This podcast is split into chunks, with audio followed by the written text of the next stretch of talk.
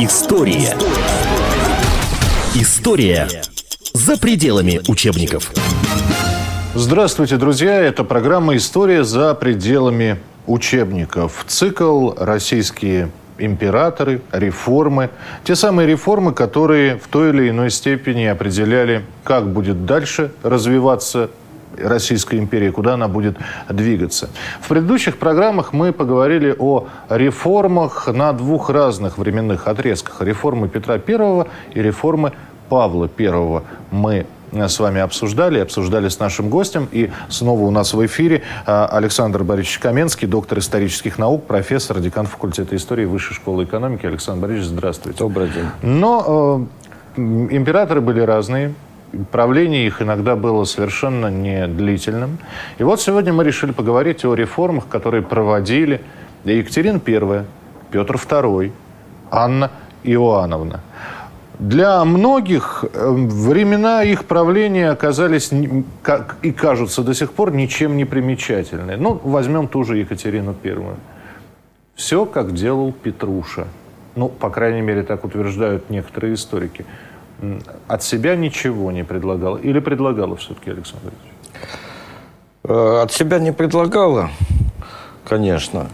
Э, это действительно время продолжения, э, продолжения Петровской эпохи в значительной степени. И, собственно, она, Петровская эпоха, будет продолжаться еще не один год. Но дело в том, что, как мы вот говорили в одной из э, предыдущих программ, мы говорили о том, что э, радикальные реформы, э, с которыми Россия жила на протяжении примерно 30 лет, это был период такого, ну, я бы сказал, максимального напряжения сил общества. И безусловно, общество нуждалось в какой-то передышке. То есть вы хотите сказать, что Петр I действительно дал толчок, а далее уже вот эта вот инерционная сила, если что-то и делала, не, может быть, слегка притормаживая, но и не разгоняясь. Не разгоняясь, да. Но проблема еще э, была в том, э, я бы сказал, даже две проблемы на самом деле. Первая проблема заключалась в том, что Петр оставил э, страну в э, условиях тяжелейшего кризиса, тяжелейшего, прежде всего, финансового кризиса. И э, буквально через две недели после э, смерти Петра и воцарения Екатерины I генерал-прокурор Сената Павел Иванович Ягужинский представил новой императрице доклад о состоянии дел в государстве. И картина, которую Ягужинский нарисовал, была, в общем, ужасающей. А, а, и самая главная проблема, которую, на которую Ягужинский обращал внимание, была проблема финансовая. Денег нет, а, налоги не собираются – налоги, которыми Петр обложил э, население, слишком высоки, крестьяне бегут, э, массовое бегство крестьян приводит к обнищанию дворянства, которое в этих условиях не в состоянии служить государству, отдавать свой долг. И как бы вот это вся государственное, э, все государственное строение, оно вот вследствие этого разрушается. Подождите, то есть это было и при Петре, и Петр об этом знал, но он-то принимал какие-то меры или нет? Э, ну, Петр, конечно, знал об этом, но Петр руководствовался все-таки, ну, какими-то, скажем, более такими высокими целями. Он думал о более каких-то, я бы сказал, вот задачах завтрашнего дня, послезавтрашнего дня.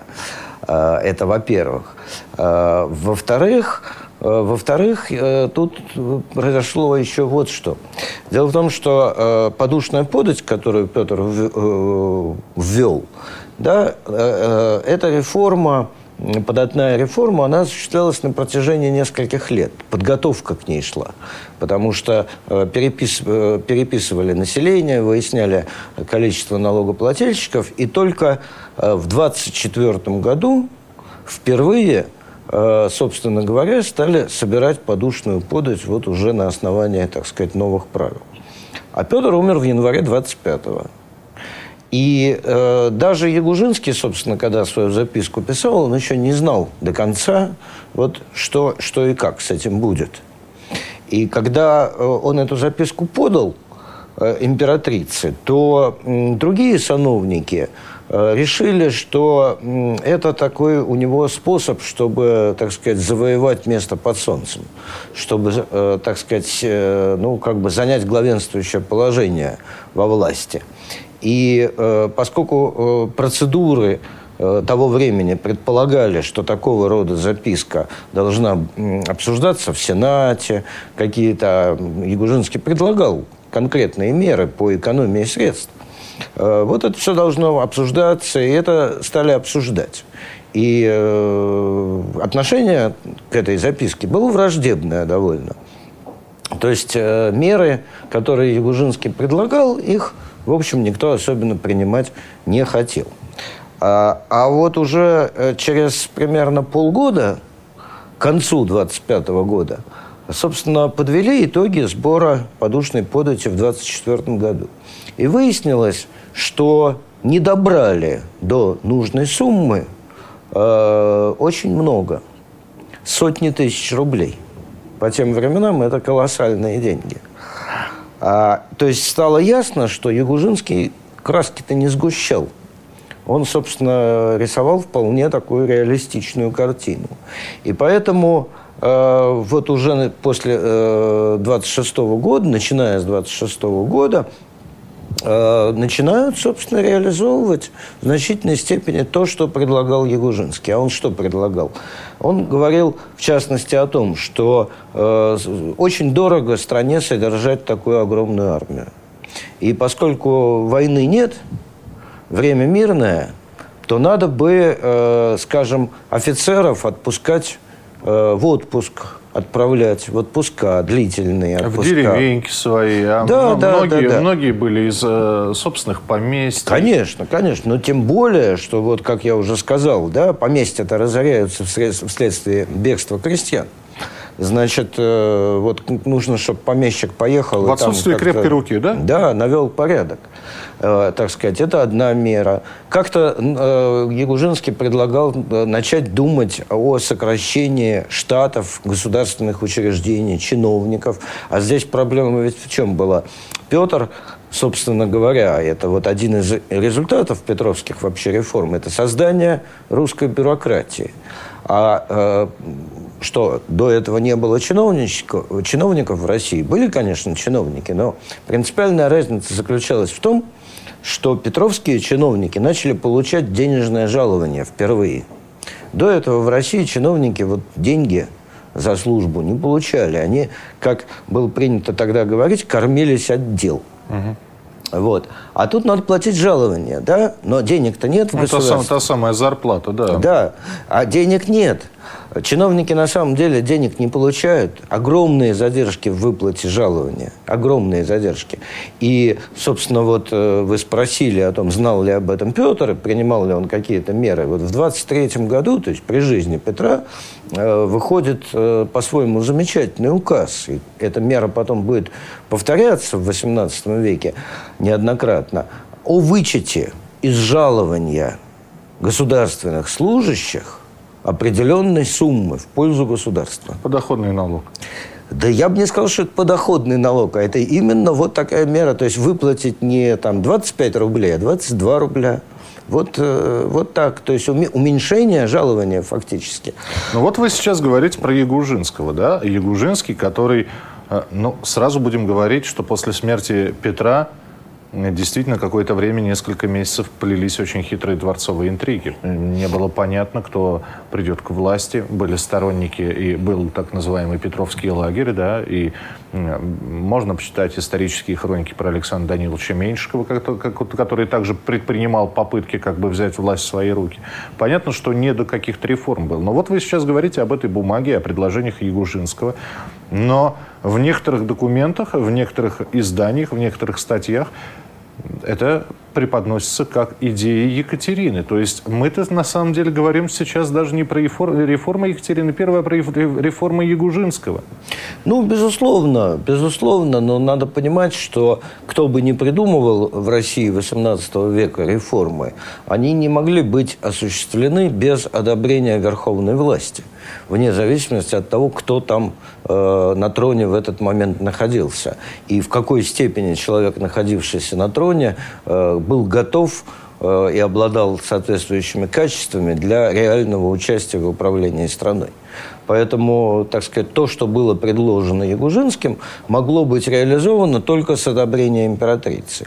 Другое дело, это вот второе, так сказать, э, важное, второе важное обстоятельство, которое надо иметь в виду, что, конечно, люди, которые сменили Петра у власти, и в том числе сама вот Екатерина, э, они не обладали вот э, тем видением, так сказать, масштабным видением и, ну, Э, какими-то, так сказать, планами э, и так далее. Э, они решали насущные вопросы. Вот, вот вопросы сегодняшнего дня. И поэтому не случайно в 26 году возникает Верховный Тайный Совет как орган оперативного, я бы сказал, управления страной. Потому что вот, э, собственно, выяснилось, что та система управления, которую Петр создал, она, в общем, оказалась несовершенной, скажем так. Этот механизм, эта машина работала до тех пор, пока вот на троне был такой человек, как Петр. А когда его нет, то она начинает пробуксовывать. Потому что Сенат, созданный Петром, оказался неспособным принимать оперативные решения. И э, это будет продолжаться на протяжении, опять же, всего XVIII века, когда уже к власти придет Екатерина II, и она станет посещать э, заседания Сената, вот она потом в записках своих напишет, что сенаторы в течение двух лет решали вопрос о э, выгонах для скота э, в одном из подмосковных городков небольших, маленьких. Два года они не могли решить этот вопрос. То есть э, вот э, Сенат был устроен таким образом, что он не был в состоянии решать оперативно э, вопросы управления. Для этого понадобился какой-то вот такой специальный орган. И создается Верховный Тайный Совет. Э, и... А создается кем? То есть это... ну, он создается, конечно, указом императрицы Екатерины I. И в этом указе э, она замечательно, ну не она, конечно, наверное, а тот, кто кто, так сказать, этот указ писал, мы не знаем, кто конкретно это делал, но там было очень, так я бы сказал, хорошо сказано. Мы сей совет учредили при Баку нашем. То есть вот он тут вот сбоку у нас, вот, чтобы его можно было в любой момент, так сказать, использовать, когда это дело понадобится. Вот. И вот Верховный Тайный Совет становится тем органом, который решает, в общем, судьбы Отечества. Начинает, э, так сказать, э, в том числе и реализовывать вот какие-то предложения Ягужинского еще за год до этого сделанные. Э, и э, вот эти действия Верховного Тайного Совета, а в общем-то, вот эта вот линия, которую Верховный Тайный Совет наметит, она будет затем продолжаться и в последующие годы, и в последующие царствования. Э, это была вот линия, прежде всего, на решение финансовой проблемы. И ее пытались решать, вот отправляя офицеров в отпуска, сокращая количество служащих в государственных учреждениях, тоже там отправляя в отпуска, э, скажем, членов коллегий, э, и сокращая вообще, ликвидируя некоторые учреждения на местном уровне.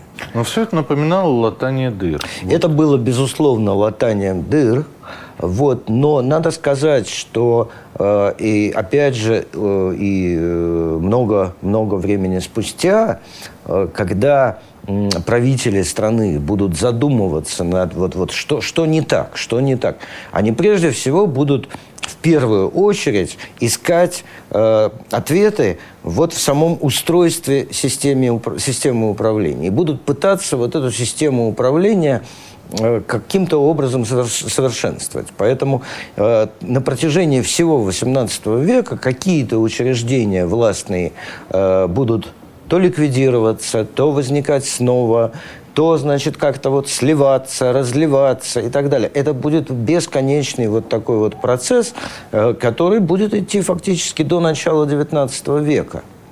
Я напомню, что мы сегодня говорим о реформах трех э, российских императоров и императриц, царей Екатерины I, Петра II и Анны Иоанновны, а, Каменский Александр Борисович, доктор исторических наук, профессор, декан факультета истории Высшей школы экономики у нас сегодня в гостях. Вот смотрите, Петр II. А, Екатерина, сколько она проправила? Там, по-моему... Ну, она умерла в мае 27 -го года. В мае 27 -го года. Два, два с небольшим годом. Два с небольшим года.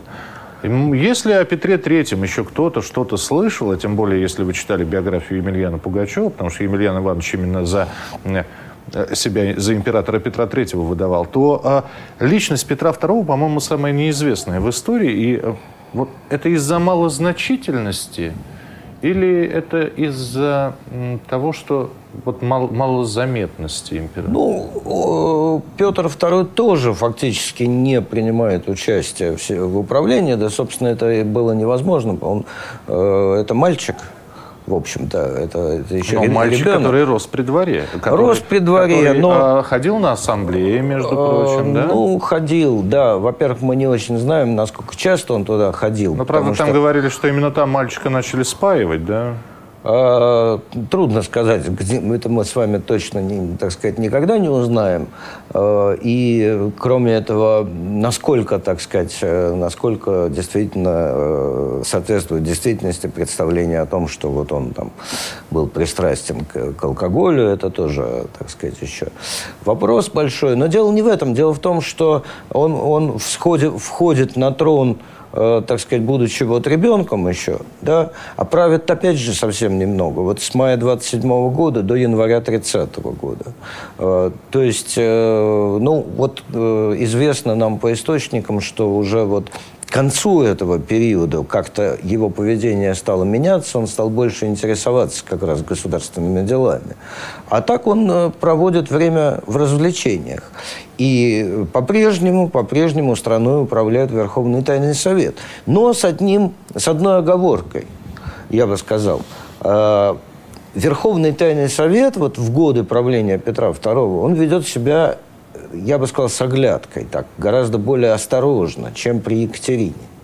Потому что как бы вот с Екатериной все было понятно. Вот, вот что она собой представляет, так сказать, э, она как бы отдала э, правление в руки вот этих членов Верховного Тайного Совета, и они вольны, так сказать, принимать решения. И императрица все-таки была предсказуема. Предсказуем. А вот с Петром II непонятно, потому что он вырастет – и чего, как он посмотрит на то, что тут вот они наделали за эти годы, пока он маленький был и ни, ни во что не вмешивался, неизвестно.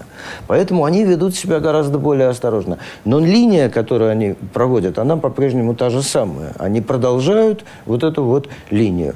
Линия на, как я уже говорил, на решение, прежде всего, финансовой проблемы. И я перечислил ряд, так сказать, мер, которые они предпринимают, но не только это э, происходит. Они, э, в частности, принимают принимают энергичные меры по развитию внешней торговли, видя в ней э, источник пополнения казны.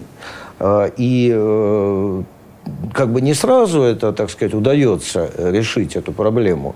Дело в том, что Петр I незадолго до своей смерти он ввел новый таможенный тариф. Таможенный тариф, который был таков, что он э, в значительной степени обрубил вообще внешнюю торговлю, поскольку были введены огромные пошлины на ввоз иностранных товаров в Россию и э, на вывоз из России товаров. То а чем это было обусловлено? Ведь... Ну, Петр был э, сторонником, собственно, того, что в, в, те, в то время вообще было самым популярным, э, скажем так, экономической теорией, хотя еще слов таких не знали в то время. Он был сторонником меркантилизма. Э, это вот политика, направленная на ну, выражаясь современным языком, защиту отечественного потребителя, э, производителя. Говоря по-дворовому, мы сами сможем, да. Да, да, да. Привезем картошку, посадим, табак будем выращивать. Совершенно верно, да. Вот. Но вот, это, вот, вот, вот этот тариф, э, тариф верховники стали пересматривать. Была создана специальная комиссия о коммерции, которая пересмотрела пересмотрела этот таможенный тариф, он был отменен, был введен новый таможенный тариф, и надо сказать, что он очень благоприятно сказался на развитии внешней торговли. И э, действительно, так сказать, э, она стала давать большие доходы государству, и объемы внешней торговли России вот уже в 30-е годы э, значительно возрастают. Вот. Но в целом, вот как я сказал, политика была достаточно осторожной. Но надо сказать еще, что, скажем, иностранные наблюдатели, э, которые вот за этим всем наблюдали, иностранные послы, они отмечали, что э, политика разумная, что она осторожная, и что теперь вот российские власти не производят каких-то безумных трат на какие-то безумные там стройки, так сказать, и так далее, а вот это вот достаточно такая разумная э, политика. Вот. Но эта политика опять обрывается. Обрывается в 30-м году, когда Петр II неожиданно умирает. И э, происходит между царствия, э, происходит попытка членов Верховного Тайного Совета фактически изменить э, политический строй страны. Э, предложив э, э, Анне Ивановне кондиции знаменитые. Эта попытка не удается, и начинается десятилетнее царствование Анны. История. История за пределами учебников. Здравствуйте, друзья! Это программа «История за пределами учебников. И снова у нас в эфире а, Александр Борисович Каменский, доктор исторических наук, профессор, декан факультета истории Высшей школы экономики. Александр Борисович, здравствуйте. Добрый день. И вот сегодня мы решили поговорить о реформах, которые проводили Екатерина I, Петр II, Анна Иоанновна. Петр II скончался скоропостижно. Естественно, кто бы мог подумать, что в столь юном возрасте, опять же, мы же, помню, когда говорили о реформах Петра Великого, мы говорили, в, в принципе, о реформе и о законе престола наследования. Да. Но и... юноша не успел ничего, да? Ну, он, есть...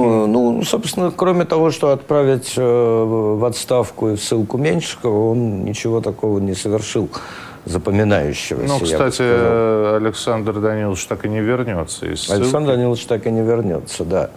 А, вот.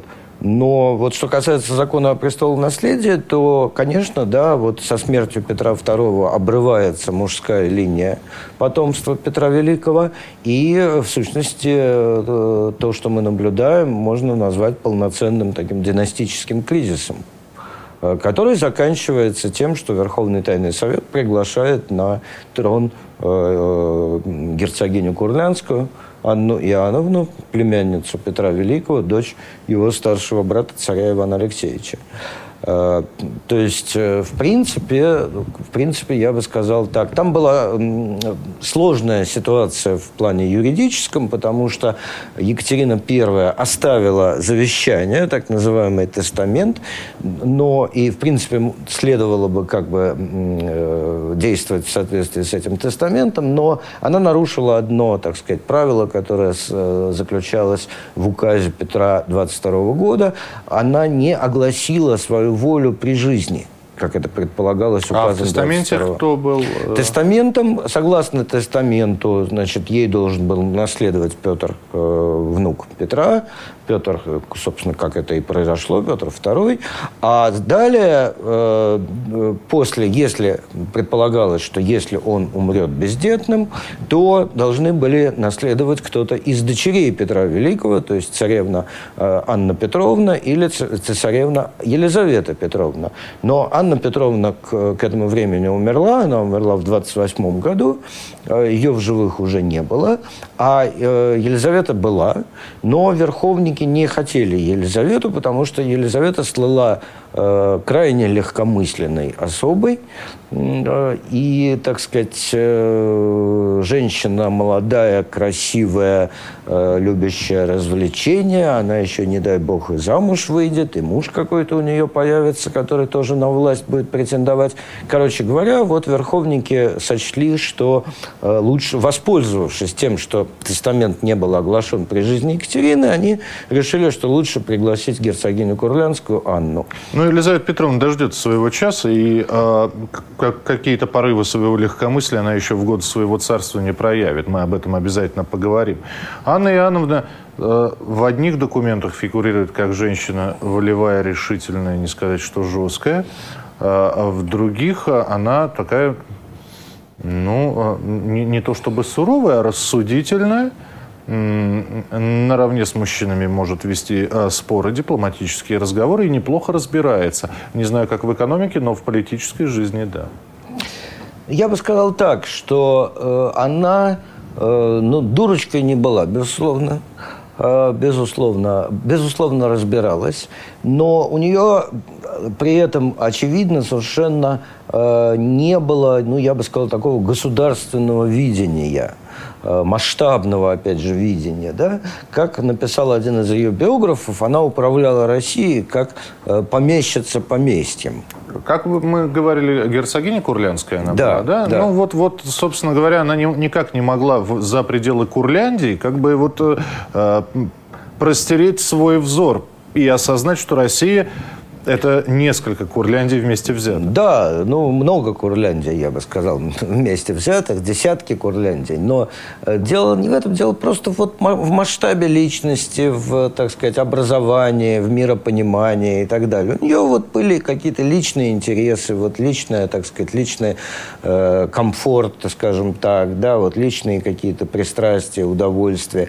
И, в принципе, царствование Анны в этом смысле интересно, потому что когда мы наблюдаем Аннинский двор, то мы как бы воочию видим признаки вот такой переходной эпохи, я бы сказал, потому что это было вот смешение, с одной стороны, вот каких-то уже европейских явно, так сказать, черт, а с другой стороны, каких-то старомосковских. Такой русский ренессанс получался. Ну, вот что-то, да. Тут, с одной стороны, итальянская опера, а с другой стороны, всякие вот шуты, Карлы, э, какие-то уродцы. Ну, они долго там, продержатся. И так далее. Да. А, Александр Борисович, я не могу не спросить, вот посмотрите, ведь э, мы про Тайный Совет начали говорить, который появился еще в середине 20-х годов да. 18 века.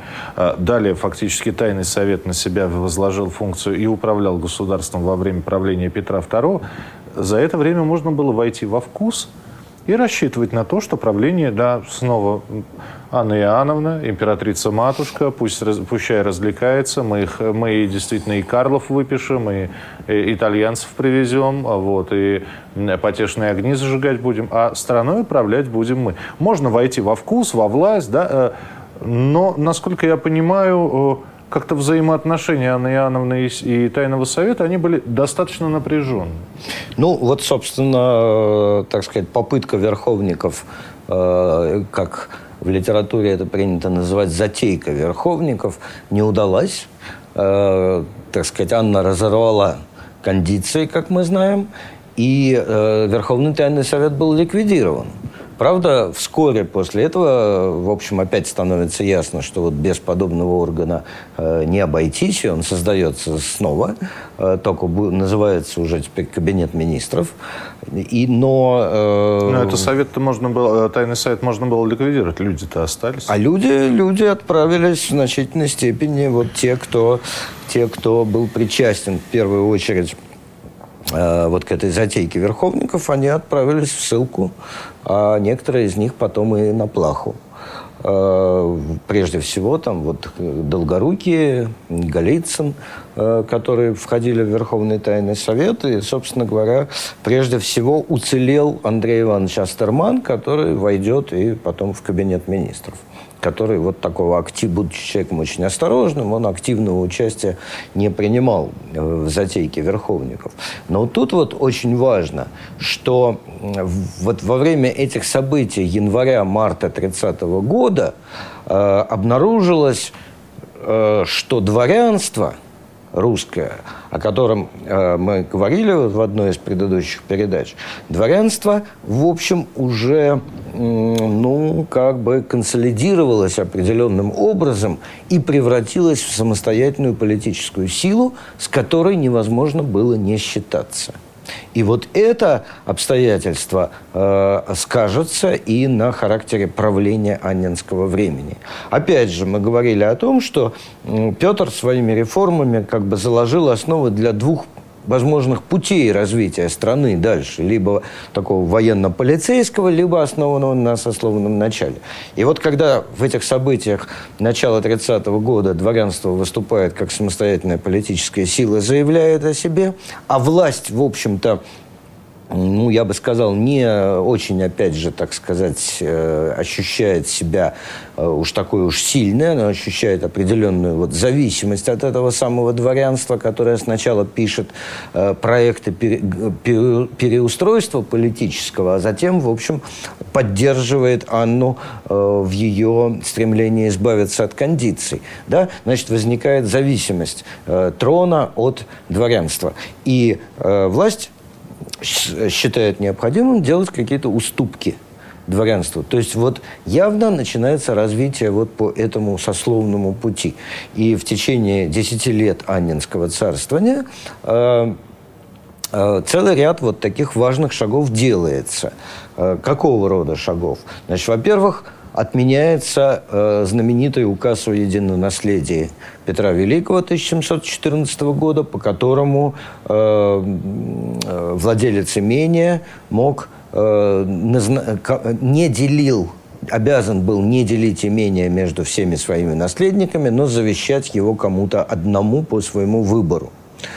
Э, это очень раздражало дворян, которые видели в этом ну, я бы сказал, сегодня можем сказать, что это было вот такое ощущение, что это несправедливо. Вот если вот ты лишаешь, так сказать, своих других детей наследства, то это несправедливо. Это было действительно нарушение вековой традиции. И очень, очень много и часто младшие братья зависели от того, захочет ли старший их видеть у себя дома. А многие конечно, просто вынуждены конечно. были из родового гнезда уезжать. Совершенно верно. Ну, собственно, Петр на это и рассчитывал, что они уедут из родового гнезда и поступят на государственную службу. Это вот для этого и было сделано. И э, мы знаем, что, так сказать, ну, в Западной Европе э, это немножко, так сказать, по-другому было, в том смысле, что э, э, не надо было выбирать, так сказать, из всех наследников, да, как велел Петр, кого-то одного, а наследство переходило старшему сыну, так сказать, автоматически. Старшему досталась мельница, мла... вот, среднему вот, осел, вот, а младшему кот в сапогах. Да? Абсолютно верно, да. Но вот это вот то, что вы сейчас воспроизвели, как бы, да, это тот сюжет, расхожий сюжет так сказать, э, европейских сказок, да, а вот в русских сказок, сказках мы этого не находим, потому что э, на Руси было принято, так сказать, делить поровну. Вот это вот, так сказать, понятие справедливости э, и для нас, я думаю, и сегодня, так сказать, понятное. Ну, то есть, э, если бы, если бы, конечно, тогда бы существовали выборы, электорат бы Анну Иоанновну поддержал. Вот таким. Наверное, да. Наверное. Поэтому вот эта мера отменяется. И это, так сказать, воспринимается, конечно, на ура э, дворянством. Далее ограничивается срок службы дворян 25 годами. Да? При Петре был, была служба бессрочной. Ну, 25 лет, конечно, немало, но все-таки вот какая-то перспектива есть. Особенно если иметь в виду, что э, служить-то начинали очень в юном совсем возрасте. А, э, и, кроме этого, э, создается специальное учебное заведение для дворянства – Шлихетский сухопутный кадетский корпус. Почему это было важно? А потому что, опять же, по Петровскому законодательству дворянин обязан был начинать службу с низших чинов, то есть если в армии, то с солдатских чинов, или во флоте э, с матроса и, и так далее. Конечно, так сказать, дворяне, э, дворянам это не, не слишком нравилось, и вот э, найден, найден такой способ. Э, шлихетский корпус, куда дворяне начинают отдавать своих детей, и выпускники шлихетского корпуса выходят оттуда уже э, с офицерскими чинами. Э, то есть вот э, это, это такие, я бы сказал, наиболее значимые, может быть, на первый взгляд – конечно же, не слишком масштабные, вот, но, тем не менее, реформы. Реформы, которые двигают развитие, социальное развитие страны в определенном направлении. Это была программа «История за пределами учебников». Александр Борисович Каменский, доктор исторических наук, профессор, декан факультета истории Высшей школы экономики был у нас сегодня в гостях. Спасибо большое. Спасибо. Продолжение следует. Спасибо, что слушали, спасибо, что смотрели. История. История. История за пределами учебников.